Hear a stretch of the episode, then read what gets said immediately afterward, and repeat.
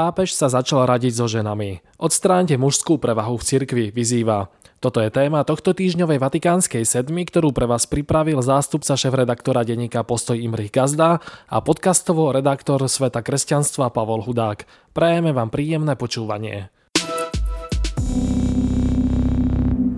Pápež František sa uplynulý týždeň postaral o ďalší rozruch. Na zasadnutie Rady kardinálov, ktorá je jeho poradným orgánom, si pozval trojicu žien.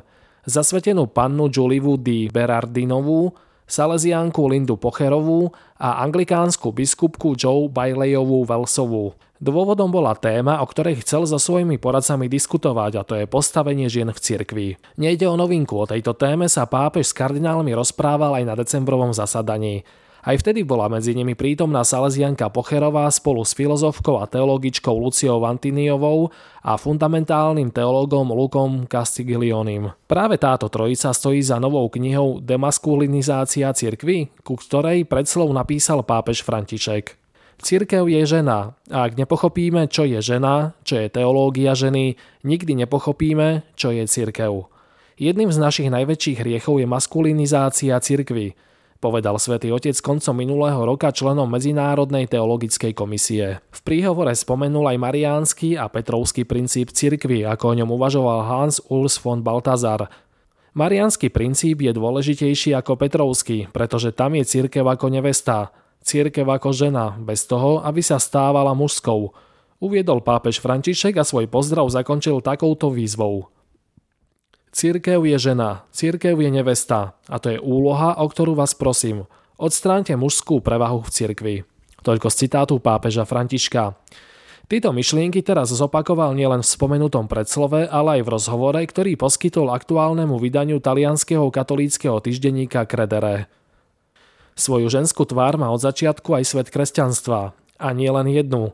Ako ukazuje aj nasledujúci výber, naše redaktorky Janka Zlatohlávková, Monika Ostrovská, Mária Melicherová či Jana Holubčíková sa spolu s ďalšími našimi spolupracovníčkami pravidelne venujú nenahraditeľnej prítomnosti žien v cirkvi, ženskej spiritualite, ale aj problémom, ktorým musia veriace ženy čeliť v súčasnej spoločnosti.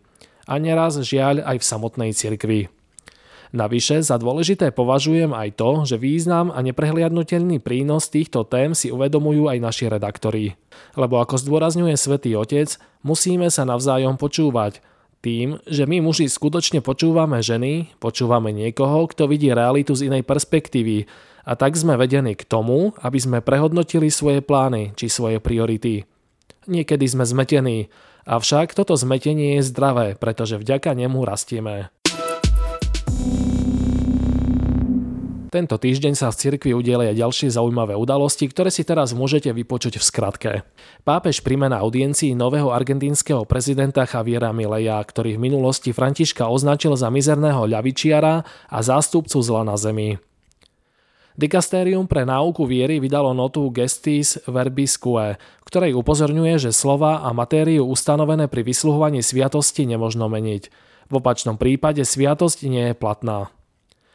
Niekoľko desiatok signatárov zverejnilo výzvu, v ktorej žiadajú cirkevných predstaviteľov, aby odmietli Vatikánsku deklaráciu Fiducia Supplicans o požehnávaní neregulárnych párov. Svoj podpis pripojila aj nemecká sociologička Gabriela Kuby, talianský historik Roberto de Matei či americký spisovateľ Philip Lovler. V Paname záhadne zmizol kardinál Jose Luis Lacunza. Objavili ho po dvoch dňoch, následne ho previezli do nemocnice. Bol to hlúpy žart, ospravedlnil sa neskôr svojim veriacim, ale dôvody svojho zmiznutia nepriblížil. O pozíciu dekana Katolíckej teologickej fakulty Karlovej univerzity v Prahe majú záujem dvaja uchádzači, doterajší prodekan Jaroslav Broš a teológ Albert Peter Redman. Vatikanista Heidi Slumpfová z portálu National Catholic Reporter sa pýta, aká je budúcnosť katolíckej žurnalistiky. Z údajov Asociácie katolických médií totiž vyplýva, že kým v roku 2006 v Spojených štátoch amerických vychádzalo 196 katolíckých novín, tak v súčasnosti ich je už len 84.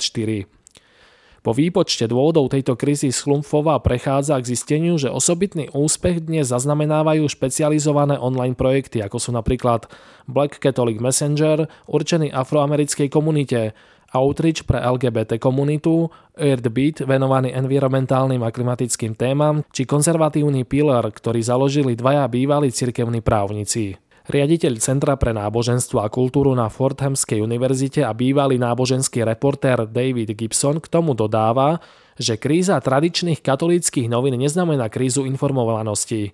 Práve naopak, za kľúčové však považuje, aby čitatelia kvalitnú náboženskú žurnalistiku nielen sledovali, ale ju aj finančne podporovali. Tohto týždňová Vatikánska sedma je v svojom závere, chyba už len pomyselná bodka, ktorú tento týždeň dá film. Konečne som si pozrel dlhšie odkladaný dokument Pápež odpovedá, ktorý sa v origináli volá Amen Francisco Responde z roku 2023, ktorý je dostupný na streamovacej platforme Disney+. Ako už napovedá samotný názov, pápež František v ňom odpoveda na otázky desiatich mladých ľudí z rôznych kútov sveta. Pýtajú sa ho na postoj cirkvy k ženám, ktoré podstúpili interrupciu, LBT komunite, pornografii, sexuálnemu zneužívaniu, rasizmu a tak ďalej. Pri viacerých otázkach je zjavné, že František sa necítil úplne komfortne.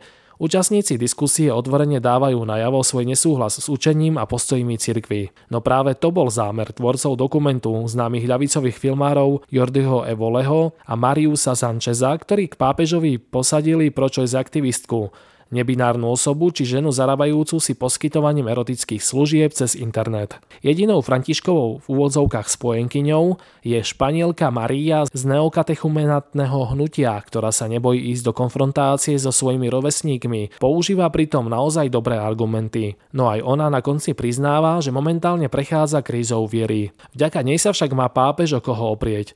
Mladým sa snaží porozumieť a povzbudiť ich, ale zároveň jasne obhajuje cirkevné učenie.